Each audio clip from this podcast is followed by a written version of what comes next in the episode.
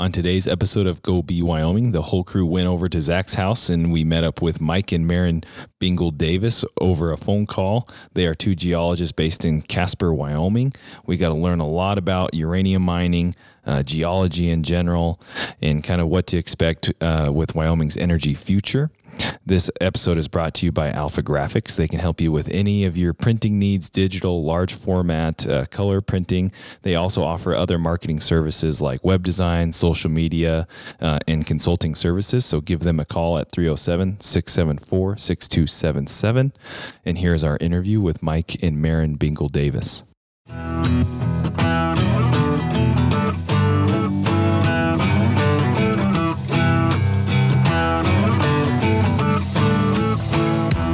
And welcome in, everybody. We've got two special guests today, two geologists in Casper, Wyoming, Mike and Maren Bingle Davis. Am I saying that right? Yep. Just how it reads? Yeah, well, a lot of people call me Marion, but there really is no I. And it looks like we lost Mike. Where'd Mike go? He went to go grab something, so okay. He will be back in... That's all right. We'll kind of just keep doing our intro, and when Mike comes in, he'll stop in. I'm your host, Aaron Gray. With me today is Zach Gale and our producer, Charlie Roberts. And then on our video camera, we got Austin Akers as well. Like I said, we've got Mike and Maren Bingle Davis joining us. They are a couple down in Casper, Wyoming, and they're both geologists. I'm going to read off kind of their bios a little bit. A lot of experience here, Zach, and I hopefully we learn a lot about geology. So Mike, he's a geologist currently working with Kirkwood Oil and Gas. They're pretty, I'd say, mid-range company. They're not like a Chevron or Conoco, but they're probably that tier right underneath, so they're a pretty large company. He's originally from North Dakota, went to the University of North Dakota for both his undergrad and grad school. He originally started working in North Dakota for their Department of Transportation in the wetland delineation. So he did wetland work first. And then he got his kind of first experience with uranium with CAMCO. And again, that was kind of, that was before Kirkwood. And now he is the VP of Energy Minerals Division for the American Association of Petroleum Geologists. So we got a big shot with the American Association of Petroleum Geologists. He has also served on the Wyoming Geological Association, the Society of Petroleum Engineers Board, the Tate Advisory Board, and he was the 2019 AAPG Section Conference Technical Chair. So a lot of committees he's been a part of, and a big long history there. And then Maren, she's a geologist for Sunshine Valley Petroleum. That is a Wyoming-based company as well. Are they solely Wyoming-based, Maren? For now, we've had properties other places, but right now we're just Wyoming. Okay. So they're pretty mid-sized, Wyoming-based company. She is originally from Michigan. She went to Michigan State University for undergrad and then went to the University of North Dakota for grad school. Did some geological survey work up in North Dakota, doing some fossil prep, and then obviously some work and studies in the Bakken before she went down to Sunshine Valley. She is currently a board of directors for PAW, and we interviewed Pete Obermuller, part of the Society of Petroleum Engineers, and also a chair of the Tate Advisory Board. Has also served on the Wyoming Geological Association Board, and chaired 2019 on the AAPG Conference Planning Committee. So again, a lot of, I don't want to call them accolades, but positions by both of these guys in the geological profession. Did I miss anything, Mike and Maren, that would be worth noting? I don't think so. It was kind of a mouthful, so if we miss something, we can just say it in. We can add it in later. So, yeah, is this when you were discussing formats, is this going to be edited at a later time? Yeah, if there's something that Charlie feels like we need to maybe go back and edit through, we'll go through it and edit. Are you thinking on that intro? Or are you thinking if we say something that you guys are like, okay? Well, just. When we talk about these things, there's a lot of stuff that's you know, we're not specialists in these particular fields. So, you know, there's going to be corrections regarding, you know, comments or things like that, that sure. We're going to be as broad based as we can. So yeah, it's difficult to get with really in depth and specific on certain topics if you're not actually involved. Right. So way to turn mine. And that's okay. Yeah. We're not going to get you guys with any gotcha topics or put you in a situation. We just, like I told Zach when we started, like, you guys are both geologists. I don't really know a whole much about it, even though I'm in oil and gas, but, you know, we're just here to learn and kind of pick your guys' brain a little bit. Yeah. You know, I think Zach, same thing. Yeah. Just education purposes, really. Yeah. So, sounds good. Yeah. Yeah. So you guys can, whenever we get on a topic you guys want to talk about, you go for it. My first question, Zach, is, you both, you know, kind of met up in North Dakota, and that was kind of your guys' first work. When, what was the first project for you guys in Wyoming? For me, when I first started working, for Sunshine Valley Petroleum, we had just acquired some properties up by Newcastle. And most of those were Muddy formation wells. And so I had to learn a lot about the Muddy formation in a very short amount of time. So that was really my first project here in Wyoming, is trying to figure that out. She was lucky in the fact that she kind of, you know, when we first moved here, I had a job at Cameco. They were going to pay for us to move, and I was under contract for 2 years. And after that, you know, I didn't owe them anything for the move, for setting us up, and for my retainer, or whatever you want to call it. I just wanted to get out of North Dakota. I grew up there. I had to get out of there. She was working on her doctorate. And so I said, you know, let's give Wyoming a shot. We moved here. Basically, she was in looking for a geology job, basically, and happened to run into Wayne Newmiller, who is the owner of Sunshine Valley, and his brother was a geologist for that company, and he had just retired, right? He wasn't a geologist, but he had just retired, so they needed somebody else to help out. Yeah, gotcha. So she kind of... Gotcha. So, Maren, I kind of want to talk about, let's get into the geology. So what formations were you working mostly in the Bakken, and then kind of talk about why that the Muddy is different kind of in that Newcastle area? Well, the Bakken is a formation. There's a couple lithophases in within the formation that might be, you know, considered distinct, but the Bakken itself is a formation. And the difference there is it's a lot older than the Muddy. The Muddy is Cretaceous, and the Bakken, what is that, Middle Devonian? I can't. It's been a long time. But it's a lot older, and it's more of a marine setting, whereas the Muddy is kind of a riverine and estuary setting. So it's a lot different. The Bakken is way more shale rich and carbonate rich, and the Muddy is pretty much just a sandstone with a lot of clay in it. That's why they call it Muddy. Right. Okay. Can some people, you know, with my basic knowledge, you know, for me, it's usually, you know, the depth. Is that usually kind of an indication of the age, and or can that be completely different? It could be 4,000 feet here, and it could be 10,000 feet somewhere else. Well, exactly. It just depends on where you are in a basin or in a mountain range.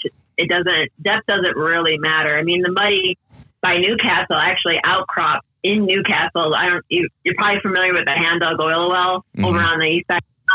Well, that's right pretty much at surface. But the Muddy, you know, you go a couple miles. We own the Osage field, if you know where that is. And just on the eastern edge of Osage, the Muddy is about 200 feet. The western edge of Osage is about 4,000 feet.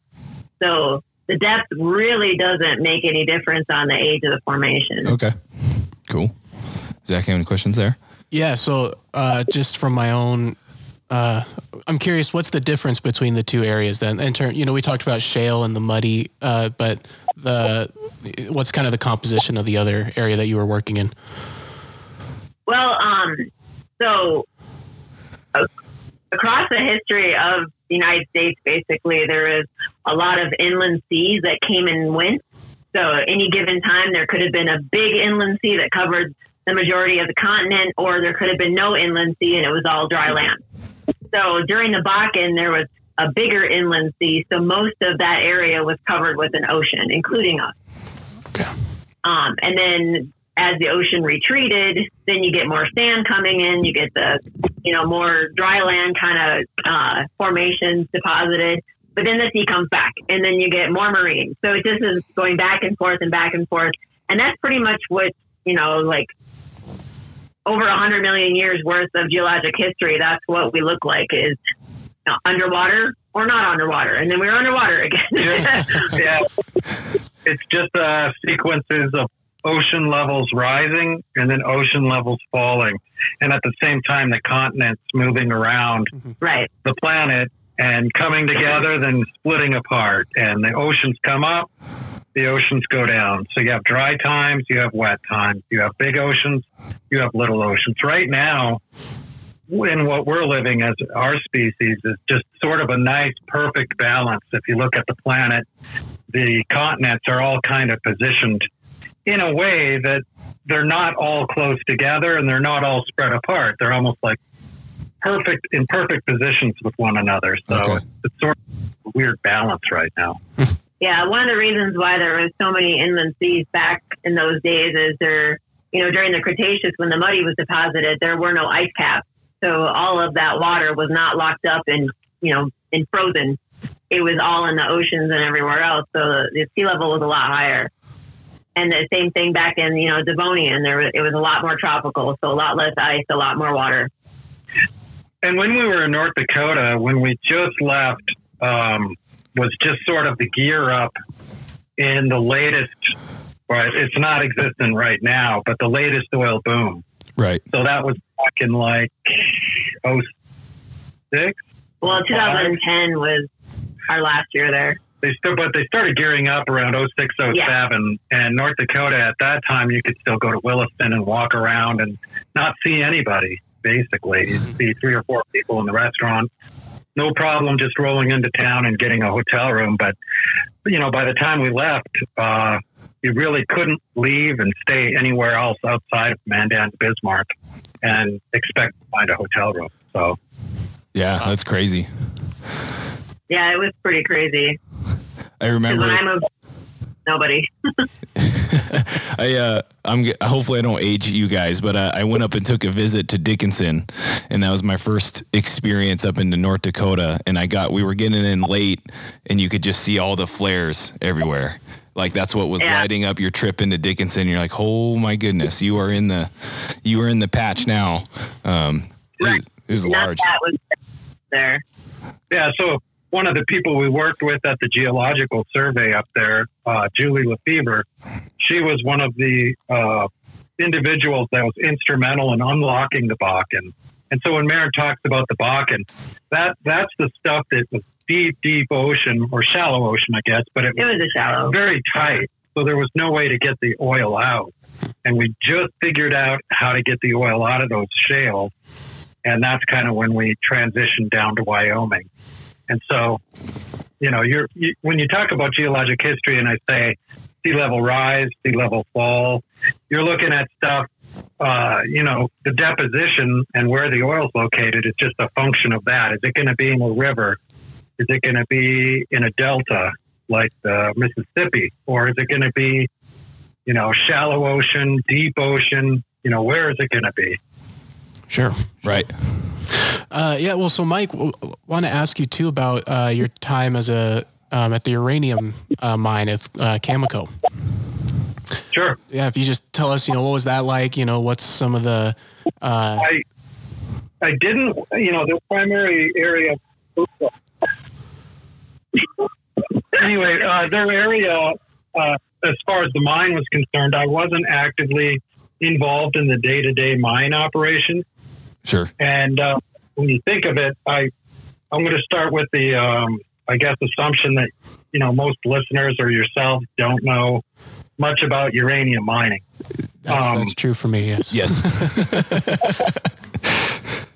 So you know, there's a couple of different theories on how the uranium gets there. But when I first moved here, I wasn't working at the mine. We had roughly, I want to say like close to 30 geologists in a building here in Casper. And that's a huge amount. When uranium booms, it booms. It's not like oil and gas. It's very punctuated. And so I was part of the exploration team, exploration and exploration drilling of Cameco's asset. There were exploration teams, there's development teams, and then there's production teams. And, you know, we kind of overlapped, but primarily I was involved in just the pure exploration side. So Cameco currently still operates in Wyoming in three different mining locations. One in Smith Ranch Highland, which is just north of Glenrock. And that was sort of the flagship mine. There's the Crow Butte mine, and that's in Nebraska. And then while I was working there, we opened a third mine that's up by Pumpkin Butte, known as North. But my job was basically to take the assets that we had yet to develop and take a look at what they did and then plan drilling programs to figure out exactly how much uranium and find the uranium at these prospect locations, from Nebraska to some in South Dakota and also in Wyoming. Cool. And that's what, yeah. Can you tell us a little bit about, me being in oil and gas, how do you extract uranium? And that's something I've actually kind of never asked anybody. Is that the same? Is it the same as oil and gas, or? It's very, well, I mean, there's different techniques. Well. Yeah. It's still wells, but basically what you're looking for is, uranium's thought to be put in place into sandstone at surface, either coming from a granite source. So like the mountains, the granites are always radioactive. Okay. So once you start to break up granite, it starts to sort of separate out the uranium and the uranium ore, and it gets into solution. So it kind of dissolves in the water. Okay. And that water flows through the sandstone at the surface, and that water will carry the uranium, and it'll carry a bunch of other stuff with it as far as it can possibly go chemically. So there's a chemistry involved. Mm-hmm. And basically when it can't carry it anymore, it'll just drop the uranium out. And it drops it out in these sort of ribbon-shaped, what are called roll fronts. And those ribbons are located within the sandstones themselves. And so what you do to extract it is you basically drill a central pilot hole right on the ribbon, and you drill 5 wells around it. I mean, there's different techniques, but sure. This is one of, and this is called a 5-spot. So they would inject an effluent into that central well. That would mobilize the uranium again. So it introduced a chemistry or a chemical cocktail that would then cause the uranium to come out of solution in the sand. And then it would slowly, go back into the groundwater, and those 5 wells around it would suck that water back up and then put it through a machine that pulls the uranium out. Gotcha. So that's could be a little bit, kind of a longer detailed process than, say, kind of your traditional conventional oil and gas well. Is that kind of, Yeah, absolutely. The water is actually, sent over resin beads, and the resin beads are charged, and that causes the uranium to come out of solution. The beads are thrown into the dryer, banged around, and then reused. Gotcha. And the yellow cake is packed into drums and then shipped and enriched. Yeah. I just learned a lot right there, yeah, Zach. Yeah. Is there a reason, Mike, then because you did mention, you know, oil and gas is obviously like a boom. Why is uranium, why is it so punctuated in their boom? You would think, just me being kind of a layman, like there's always a need for uranium, you know, is my thinking, you know, the military always needs it for something. And, so is there anything, you know, and this can be a very broad answer here, Mike, but, you know, why is it so punctuated on their boom and bust? Uranium doesn't have a strategic reserve. They just introduced, and Merritt's taking a look, but they just introduced, for the United States to have a uranium strategic reserve. Mm. So at any time, the United States has oil and gas flowing through its pipeline, you know, in Cushing or offshore. Oil's constantly on the move. Uranium, there are long-term contracts. They're being used by reactors. And when all of a sudden you stop using it, or for some reason, it, you know, we decommission some reactors or we decide we're not going to move forward with refurbishing certain things, it drops faster. And there's a lot of uranium in circulation, but not as much as oil and gas. And it's not as diverse as oil and gas. I mean, when we talk about oil and gas, it's got so many different applications that, you know, you can't, it's everything you're looking for. Basically what allows us to survive and live. But uranium really, you know, can be used to generate power, to heat, and also for weapons grade. And so it's got a few limitations as far as applications. Sure. Okay. The other thing I would say is they get really afraid of uranium. It scares a lot of people out there. You know, every time something happens like Fukushima, the price just drops like a rock. Sure, sure.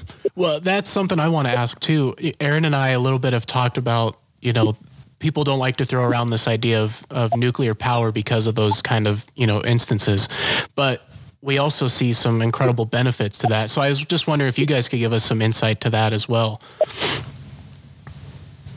Well, I mean, it's extremely clean energy if you get away from the whole radioactive waste part of it, but that's the part that scares everybody. If we could get a really good way of getting rid of the waste, nuclear energy would be fantastic, but you know, it also is very scary.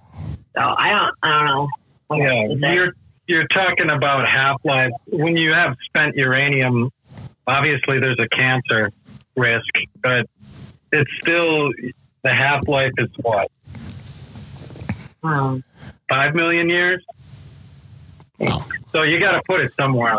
And as a species, we kind of have a problem gauging where to put what and what's considered high-grade waste versus mid and low-grade waste. You know, I think there's a classification issue there.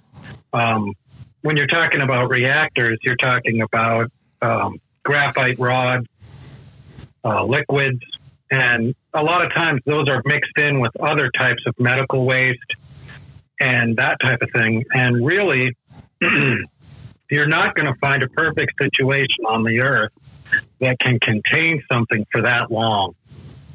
And that's sort of what we're hung up on as a species is, you know, this stuff's going to be around for a couple million years. We got to find something that's going to be stable for a couple million years on a planet that's constantly changing. Doesn't happen. You're not. Yeah. So, you know, we don't want to settle on a best case scenario. We want to settle on what we would consider to be perfect. And that just doesn't exist. So right. We have to have acceptable levels of risk and acceptable, you know, things that we're willing to sacrifice in order for us to continue to live the way that we do. Mm-hmm. Uranium allows us to do that as long as we can put it in a long-term repository. Sure. Yeah, totally. That's something I didn't even think about. Yeah. Well, so a follow-up question I have is just approximately, I know you guys don't work in reactors, but how much waste do you think a typical kind of nuclear reactor produces that you would have to like compensate for? I have no idea. I can't really answer that. So basically it's just way more than we could even really, like you said, it's just not a feasible solution to storing it or getting rid of that waste.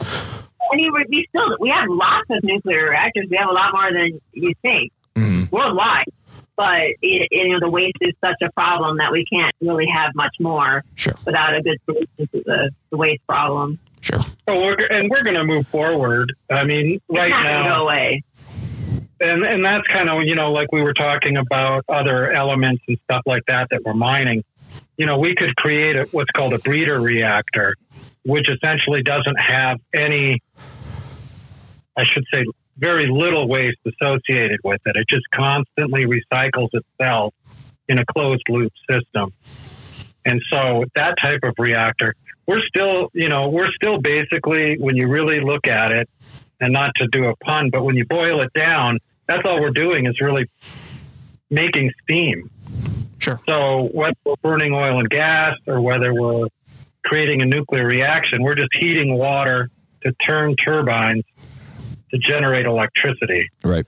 And that, we're still doing that exact same thing. We've been doing that for, 100 years plus. Yeah. Right.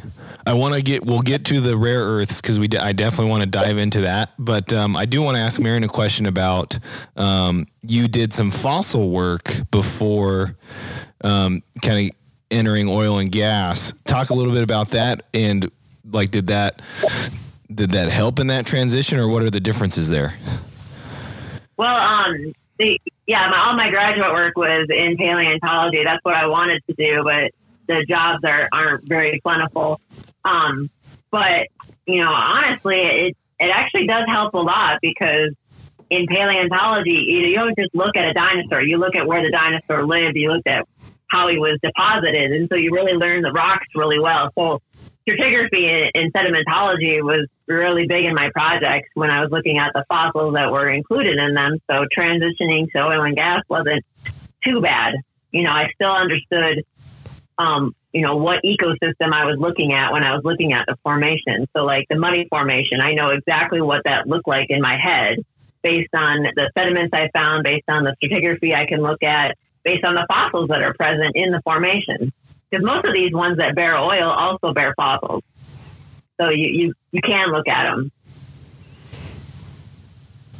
Awesome. Okay. That was good. I was just wanted, sometimes there's differences. Sometimes maybe there isn't differences. But Zach, do you have anything there before we jump into rare earths?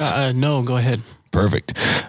So Mike, the first time you and I talked, we were talking about, Wyoming outside of uranium and oil and gas, and not just, let's not just keep it to Wyoming, but the whole kind of Rocky Mountain area, there's a lot of rare earths, minerals that we haven't mined really here in the States, kind of hit on a couple of those. You mentioned, you said north of Sundance, is it carbonite? Is that what you had mentioned? A carbonatite. What's called a carbonatite. Okay. What is that? What is that used for? Well, it's basically like a hydrothermal kind of deposit. Is it considered metamorphic or like semi-metamorphic? Semi. Yeah. So it's lots of heat applied. And so when you get all that hydrothermal stuff, you usually get stuff dropping out, kind of like when Mike was talking about the uranium dropping out of the water. It's the same sort of idea, only you have other minerals. And in this carbonatite, you get the rare earth. So yeah, every once in a while, at different locations, especially around mountains and things like that, where you have your granites, you got to think of the system of the earth, like deep inside, it's molten, right? And so being a liquid under a high pressure, it's going to automatically go in and fill in these cracks and then work its way towards the surface. And when it's doing that, it's taking these other elements and these minerals that you normally wouldn't see on the surface, just because there's so many times the ocean's gone up, so many times the ocean's gone down, that most of that stuff gets eroded. But when you get a mountain system, you get these cracks or intrusions that bring gold, silver, platinum, palladium, metals, and all kinds of different stuff that's all melted into that rock melt. And as it comes up, it starts to cool and it starts to interact with the rocks that are next to it. And that's where you get a lot of these things that solidify that normally on the Earth's surface, you're not going to see them. Okay. They're going to be too deep. You're going to find them on the surface at that point, and that's where you can then mine those particular locations. Gotcha. So what are some deposits that maybe some people in Wyoming don't have any idea that we have rare, these minerals? Well, look, you want to continue to talk about rare earths, or you want to talk about another kind of deposit that we have? Well, we'll just talk about a little bit about intrusive deposits, something that if you guys aren't familiar with, say, the Kimberlite district, does that sound, familiar to you at all? That doesn't to me. No, so you can dive into that. So a Kimberlite is basically it's like a tube of diamonds. Essentially. Yeah, it's that hot food we were talking about that's going up a crack. They call them pipes. It's shaped like that. Yep, it's a long pipe, and it kind of shoots that hot molten rock in it, and it contains a ton of diamonds. And we have one near Laramie. In Laramie, we have an entire district. So Kimberlites, I don't know how many are down there. I don't know. Tens at least, minimum. Where, for one reason or another, a lot of these kimberlites, these pipes, brought diamonds to the surface. Okay. So between Laramie and Cheyenne, as north as, to the interstate and beyond is a field of these diamond deposits in Wyoming. Gotcha. And that's what, a lot of people might not know. Yeah. It's not super high quality like the ones in, South Africa and that area, but they're there. Mm-hmm. And, I don't know if you can go out and find them yourselves. I think it's protected land, but they're there. You could if you knew what you were looking for, probably. Right. But yeah, the reason why we have the rare earths up near Sundance is the same reason why we have all the gold in the Black Hills. It's all during that whole uplift of the Black Hills, and you just get different deposits in different areas depending on what kind of water was going through at the time. Sure. Nice. No, okay. So now we can, I think we've got the difference between that and rare earths. I guess what are some rare earth ones that, would be valuable, in a national sense that, that we've been getting from, other countries that we, that maybe the U.S. should start considering that we need to start mining those. Right. Yeah. The carbonatite is a unique situation in that it's a host for all the other rare. Yeah, it's like a mixing bowl and all that stuff's in solution. It's solidified. Now it's all at surface. We can dig in and get it out really easily, technically. Between the carbonatite and we also have pegmatites and if you guys have been to Casper or on Casper Mountain, for any of your listeners that are familiar with it, there's a significantly sized pegmatite on Casper Mountain that used to be used to mine feldspars to build false teeth. But then inside that are several of these rare earth elements. And kind of like, I pulled a list that I'm going to pull off of the Wyoming State Geological Survey report of investigations number 65, and that was written in 2013. So a lot's happened since this, and the size of exactly what we're talking about here is significantly larger than what we had thought back then. And, what Wyoming's got basically is a long, long, long list, when you look at it, of rare earth element bearing minerals in that carbonatite and in locations across, originally I mentioned just up by Sundance, but you've got basically anywhere there's mountains, you've got emplacements. in the mountain ranges, whether it's the Shirley Basins down to the Rock Springs uplift. You've got occurrences of all these different elements. And when you look at the periodic table, the rare earth elements are mostly the lanthanide series. It's the two bars at the bottom of your... the ones that don't fit on the regular. You kind of, I don't know how much chemistry you guys have, but you look at it and you kind of think, okay, I know what the periodic table looks like. I don't know what the hell's going on with these two bars down at the bottom. Yeah. Those are your rare earths. They're just stuck down there because... Yeah, like cesium and thorium and yttrium are some of the bigger ones. Gallium is another big one that they mine. Okay. Neodymium, cerium, vanadium. And they have various, uses. Like, I think some are used for like cell phones and electronics. Some are used for batteries. Some are used for making different metal alloys that like actually makes the metal stronger by adding the rare earths into the alloy. What else? I mean, I think they even add it to like fertilizers and some like supplemental like feed and other. I mean, there's a lot of different uses, but I think our carbonatite up by Sundance has a big component of thorium, right? I'm sure that was the one that it was the most up there. Yeah, and again, that's a function of uranium and the granitics, right? Like we were talking about earlier. Lanthanum's used for fuel cells, batteries, alloys. Neodymium and gallium are used for lasers, fiber optics, and yttrium's used for cell phones, alloys, microwaves. And right now, California and its Mountain Pass mine makes about 50,000, has a total of around 50,000 tons of this material. And I don't remember where I heard it, but I thought that was sort of on its last leg. And so, China will increase its cost to us. Whenever we mine, we get it processed in China. They'll tack on another 25% and then turn around and charge us to get it back. Sure. And so the things that we have, like I was saying up in Sundance, has a substantial component of yttrium, for instance.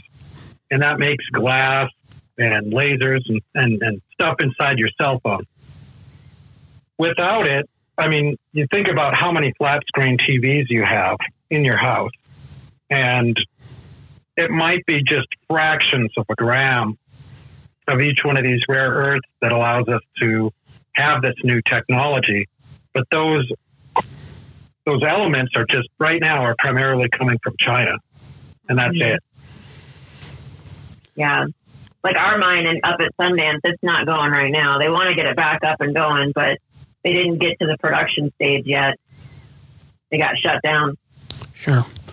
Huh. That's super interesting. I had no idea. Yeah, that was good. And so that was, so you referenced one back from 2013, Mike. So has the Wyoming State Geological Survey, have they re-upped that at all?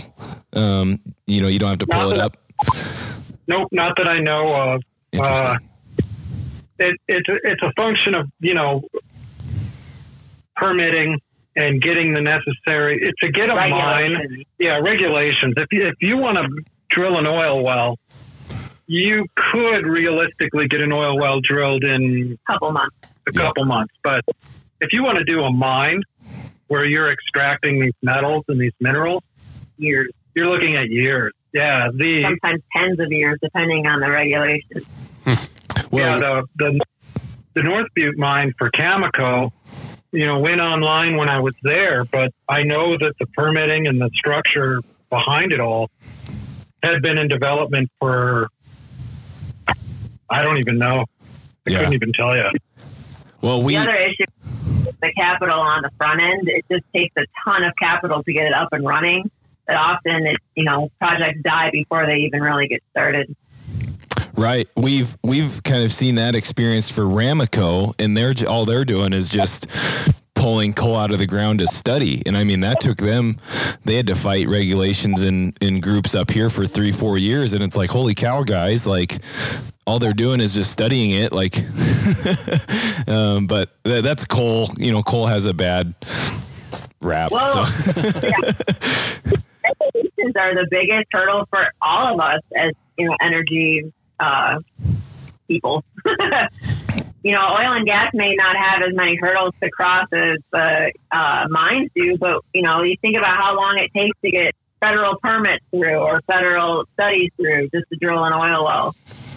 I think that's our biggest hurdle right now is the regulators. That's interesting. So really what I'm hearing is the, you know, materials needed to build some of these renewable energies like solar panels and to make those kind of microchips can be found here in Wyoming. But oh, yeah.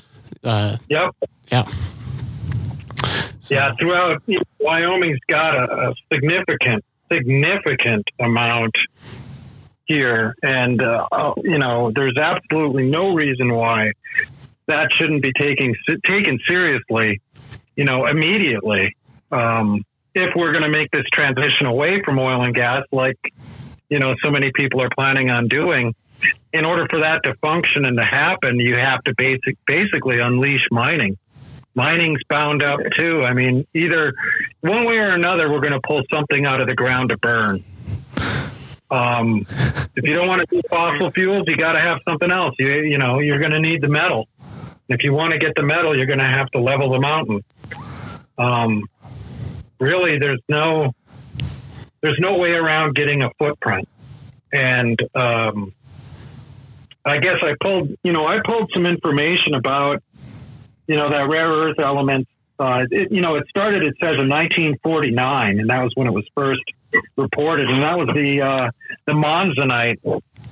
And the monzonite is an element that contains cesium, lanthanum, yttrium, and thorium.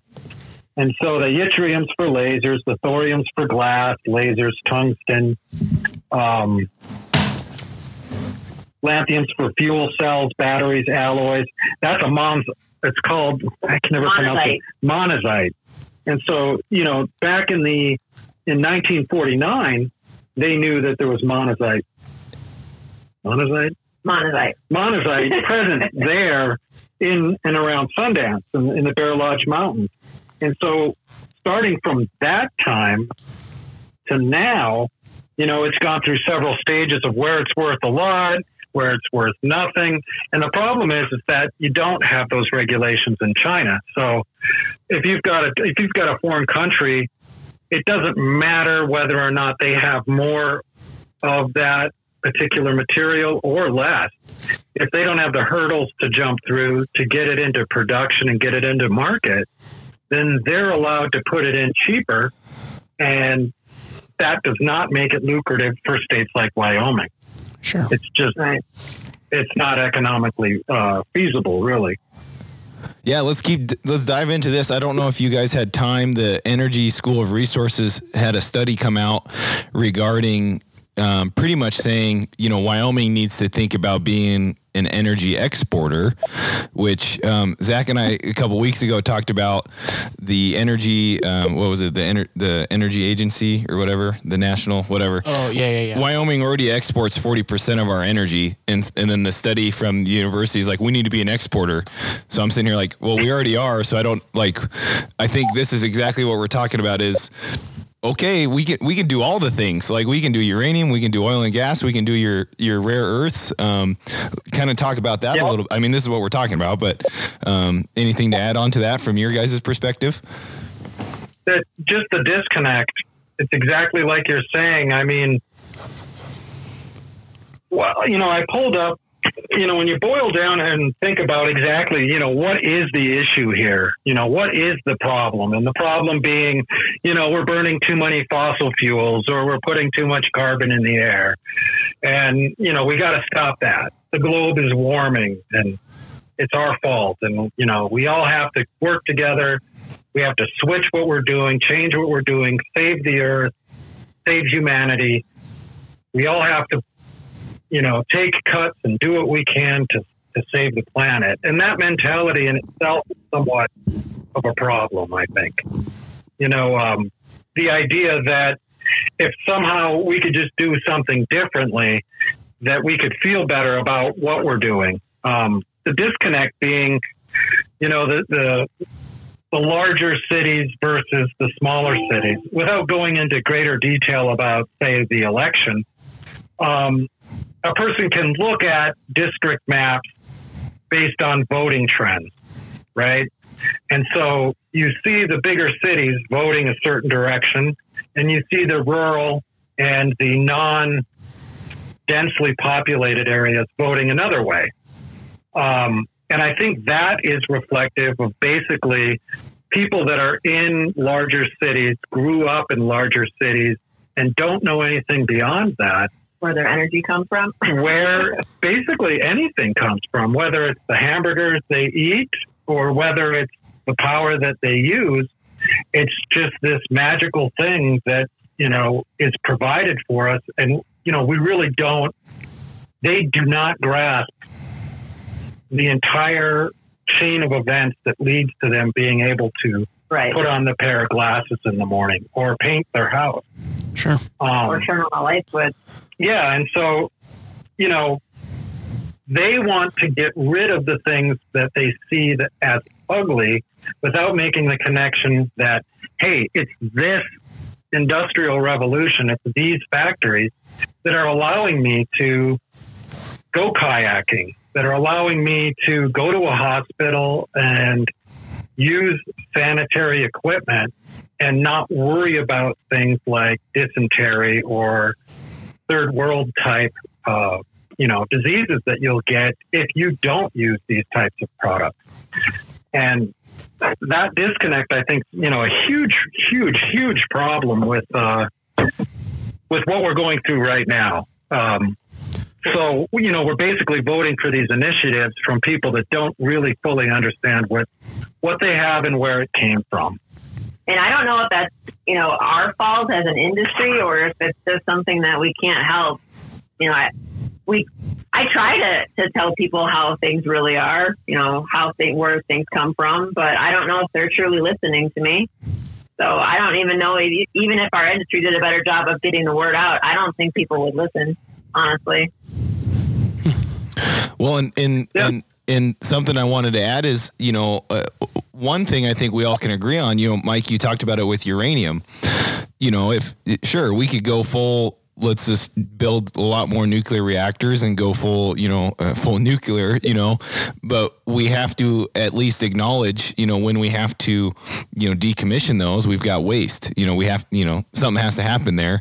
And then you said with the rare earths, you know, if we want renewables, we're still going to have to take something, you know, out. So I think that's the first step is real. Like everyone has to realize, like, we're not going to get out of this without leaving an imprint, you know, on something. And then I think that's the first step. And then, then education as best as we can. But that was wonderful. Zach, do you have anything to add on that? No, I think you hit it right on the head. You know, we, people take advantage of what they've got. And I think we can even do that sometimes here.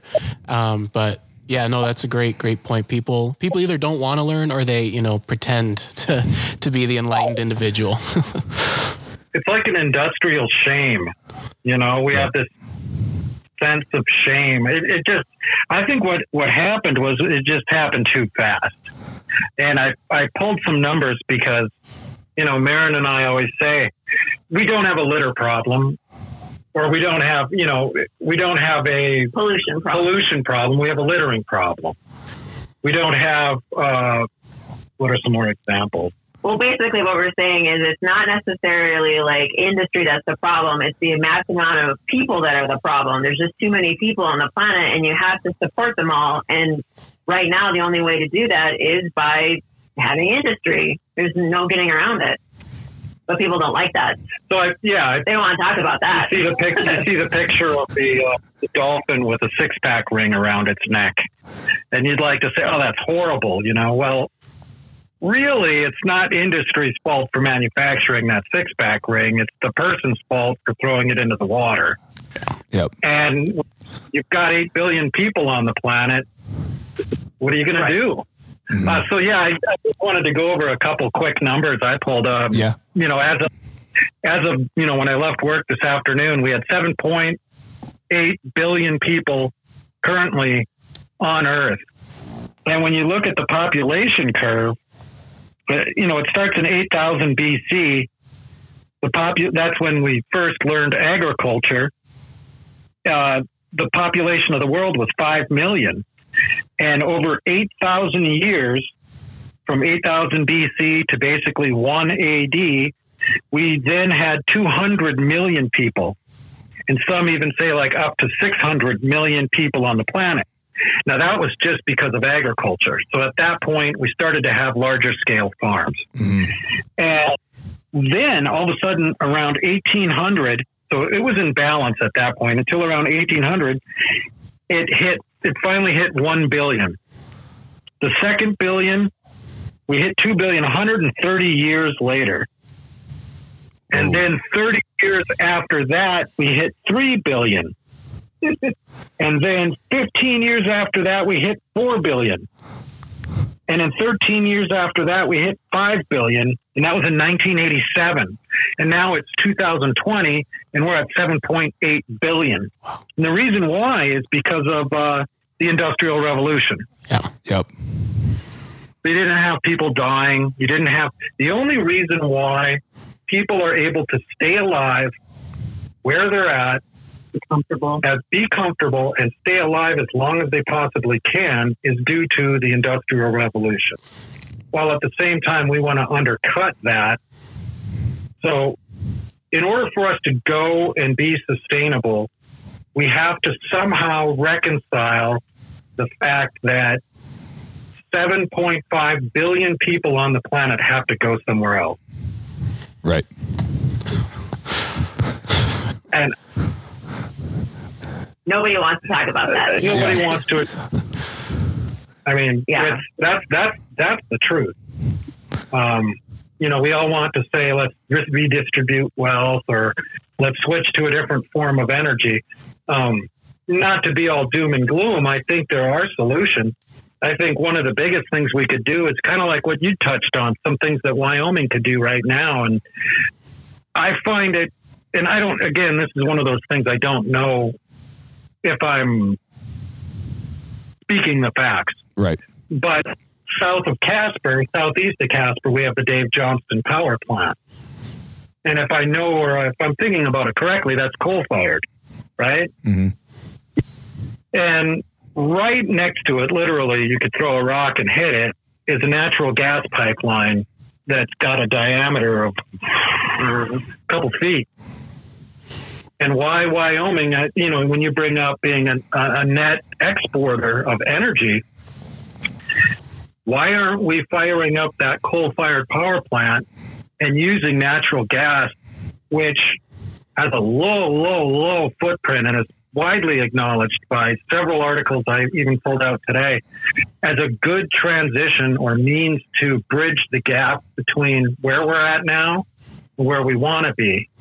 We could do that. Several other things, you know, we could do along the way also. Sure. Right. And I think that this right here is one of the reasons why we started the show. And I think it's just having the conversation, you know, acknowledging that, you know, these are the real problems and let's find a real solution to it. And, you know, and, that was awesome. That was great.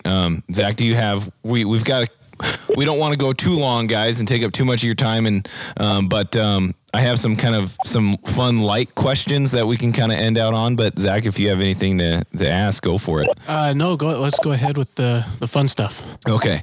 For both of you, what was kind of like the light bulb moment? Like you know, Maren, you kind of mentioned you knew like you wanted to be in, you know, fossils, geology. Like what drove you to that? Well, where I grew up in Michigan, there's a lot of, there's a lot of gravel, basically, gravel pits, you know, it's all glacial. But if you sit and you pick through the gravel, you find fossils. And I just sat there when I was a kid. Like, I probably started when I was maybe 5, 4 even. And I would just sit there and pick through the gravel, finding fossils. And you can ask my parents, I would bring everything home. I had rocks everywhere in my room. And ever since then, I wanted to do something with it. And then eventually found out, oh, wait, it's an actual science called geology and paleontology, and people actually get jobs doing it. I did the paleo thing, and I still love fossils. I still go out with the Tate all the time whenever I can. But, you know, most of the jobs in paleo are academic, so there's not a lot of them. But oil and gas is a close one to paleo, and it's a lot of fun. I love my job. Right. How about you, Mike? Oh, it's hard to pin down, actually. I guess what got me was the ability, you know, when you start out in geology, you know, it's an option that you could either take physics or you can take geology when you're in college or your lab science or whatever. And who wants to take physics? And so a lot of people get steered away. You know, and I had to have one. I was going to be an archaeologist, and I still think it's interesting. And I got to, you know, my junior level, and I had to take my lab science. Well, I took geology, and something clicked. And so I did end up at that point switching over to geology and ended up having to do all my math, all my chemistries, all my physics, all the stuff that I was trying to get away from. I got sucked back into.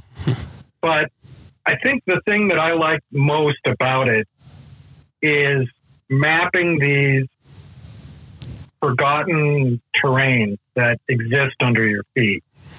So kind of the mental fast forwarding and rewinding of time, you know, and sitting there and looking out your window and realizing that at one point, eastern Wyoming was a braided stream that flowed into an inland sea that covered up most of the United States. And we've got proof of that. And it's trapped oil, it's trapped gas, and every once in a while you get something that pokes up through the surface that brings up a metal or a mineral. And, you know, we only recently, like I was saying with time, you know, in humanity's time scale, we've only recently started using these rare earth metals to do stuff. I mean, shoot, we've got 3 flat screens in our house right now. Smartphones came out, what, in this lifetime? Yeah, I would say over a decade. 20 years? Yeah. You know, so what's next? Yeah, right. You're going to pull stuff out of the ground. And it's all geology. Yeah, everything comes out of the ground. It's awesome. So.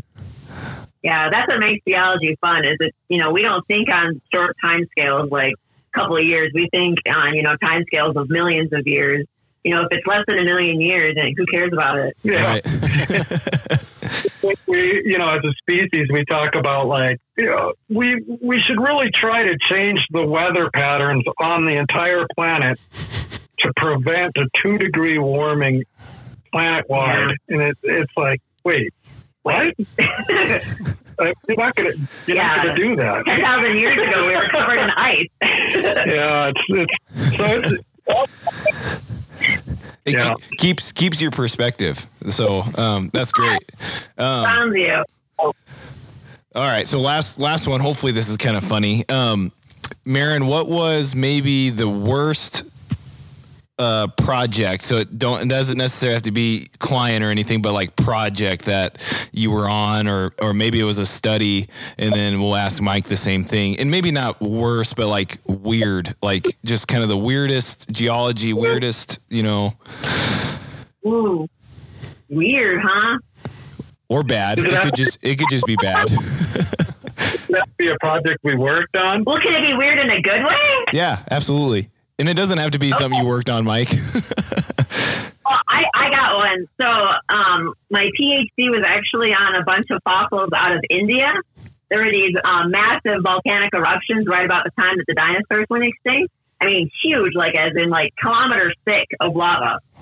And so I got to go over there, and we went to one of the localities, and we were messing around, and we found these orange-colored layers, like yellowish-orange, but a whole bunch of them. And so we were asking people about them, and we found out that they were actually iridium layers. And if you know anything about the big impact that killed the dinosaurs, the asteroid impact, what it did is it shot iridium up and made an iridium layer, but it was just a single layer. So we found this site in India that has like at least 3 of these iridium layers. So it makes you think like, what the heck made 3 different layers if it came from the impact? Right. Okay. Does that count as weird? Yeah, that was cool. No, that was cool.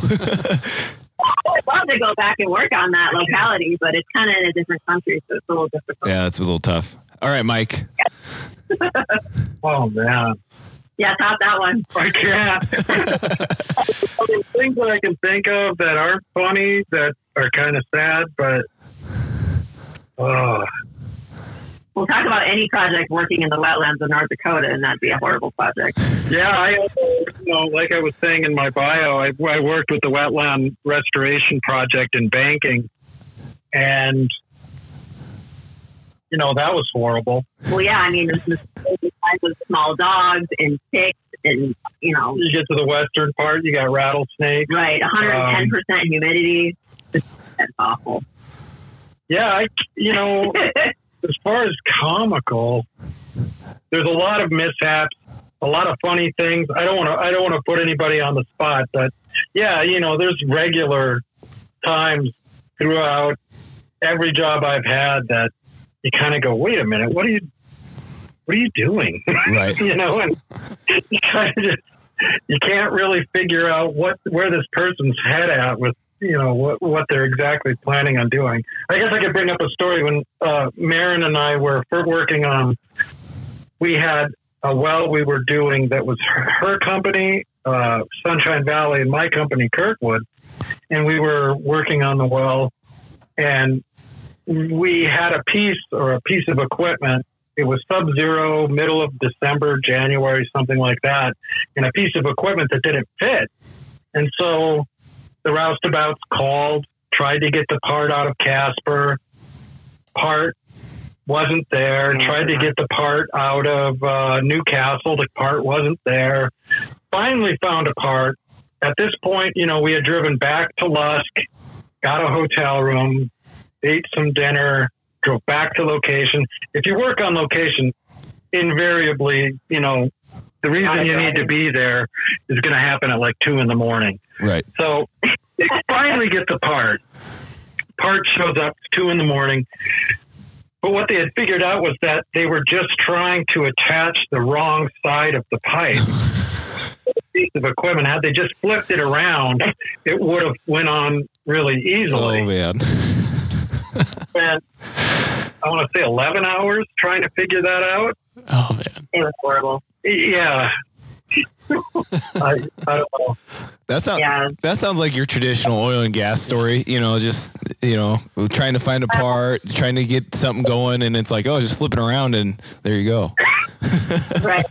Yeah, all the parts right here in the back of the truck the whole time. Oh, geez.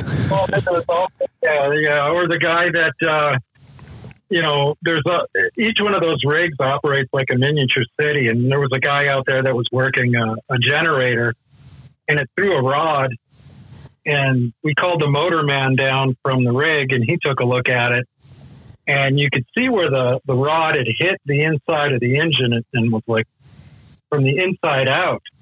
And the motorman opens it up and he goes, "Did you even put any oil in this?" It had been running for 48 hours. He said, "No, but it came with some oil because it was brand new." So he walked to his truck, and in the generator's box was the oil you're supposed to put into it when you first start it up. And he didn't do that. Oh, man. So, I don't know. Oh, that was good. No, that was good. That was perfect. Yeah. Well, guys, I feel like we're going to do this again, and hopefully we do this in person, or if you guys are ever up in Sheridan, we could do that. I know it's kind of hard with some little ones, but we're right at an hour, so we try and keep it kind of maybe right at an hour point just for people listening. But I learned a lot of stuff that I kind of was sitting here when you guys were talking. I'm like, man, I'm the dumbest person in this room right here. But that was great. That was perfect for the listeners. I think, just the general history and just what Wyoming has you know, here and really kind of this whole area really geologically. But thank you guys for hopping on.